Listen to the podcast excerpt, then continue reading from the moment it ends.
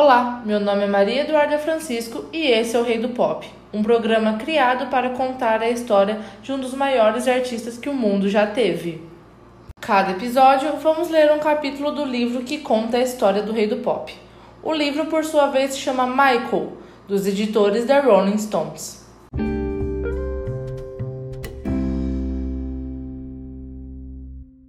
No episódio de hoje, vamos para a parte 3 de Triunfo e Tragédia de Michael Jackson. É evidente que Joey Jackson era bom no que fazia. Ele sabia o que eu tinha de fazer para me tornar um profissional, disse Michael mais tarde. Ele me ensinou a segurar direito o microfone, fazer gestos para a multidão e a lidar com o público. Mas, como o próprio Joey admitiu, ele também era implacável. Quando descobri que meus filhos estavam interessados em ser artistas, comecei a trabalhar com eles, disse Joey à revista Time em 1984.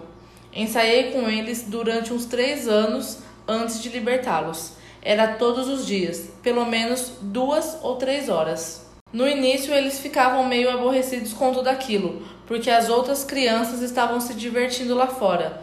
Então percebi que, conforme eles iam melhorando, gostavam cada vez mais. Pelo que Michael se lembrava, a coisa não foi bem assim. Nós nos apresentávamos para ele e ele nos criticava, escreveu em Moonwalk. Se você errava, apanhava, às vezes com um cinto, às vezes com um chicote. Eu apanhava por coisas que aconteciam fora do ensaio. Meu pai me deixava tão zangado e machucado que eu tentava rebater e apanhava mais ainda. Eu pegava um sapato e jogava nele, ou só reagia. É por isso que apanhei mais do que todos os meus irmãos juntos. Eu reagia e meu pai queria me matar, me arrebentar. Aqueles momentos, e provavelmente muito mais, criaram uma perda que Jackson nunca superou. Ele era essencial para o trabalho musical da família, mas não havia nenhum outro laço entre pai e filho. Negócio de família. Joey Jackson, um ex-operário e guitarrista de blues, montou para seus filhos um conjunto de R e B, que significa, em tradução livre, ritmo e blues. Novamente em Moonwalk, Michael nos conta: Uma das coisas das quais mais me arrependo é de nunca ter sido capaz de ser próximo dele. Ele criou uma concha em volta de si e, quando parou de falar sobre os negócios da família, descobriu que era difícil se relacionar conosco.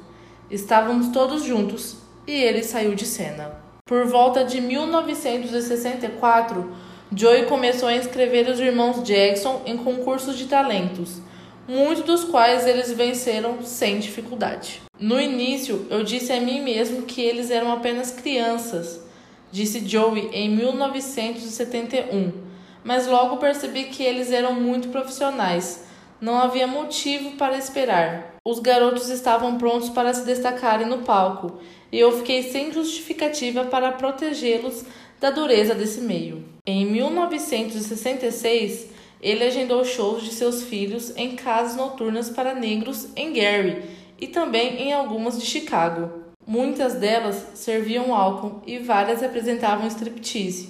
Era uma vida e tanto para alguém com 9 anos de idade Catherine alertaria seu marido, mas Joe estava determinado. Eu costumava ficar nos bastidores de um desses locais em Chicago e observava uma moça chamada Mary Rose, lembrou Michael. Essa garota tirava as roupas, inclusive as íntimas, e as jogava ao público.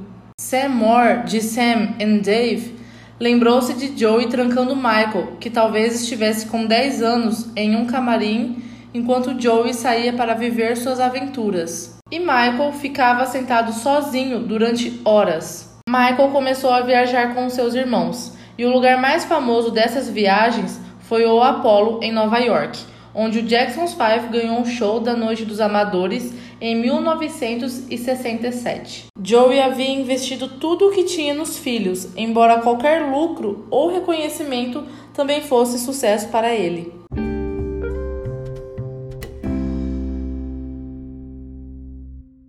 Esse foi mais um podcast sobre o Rei do Pop.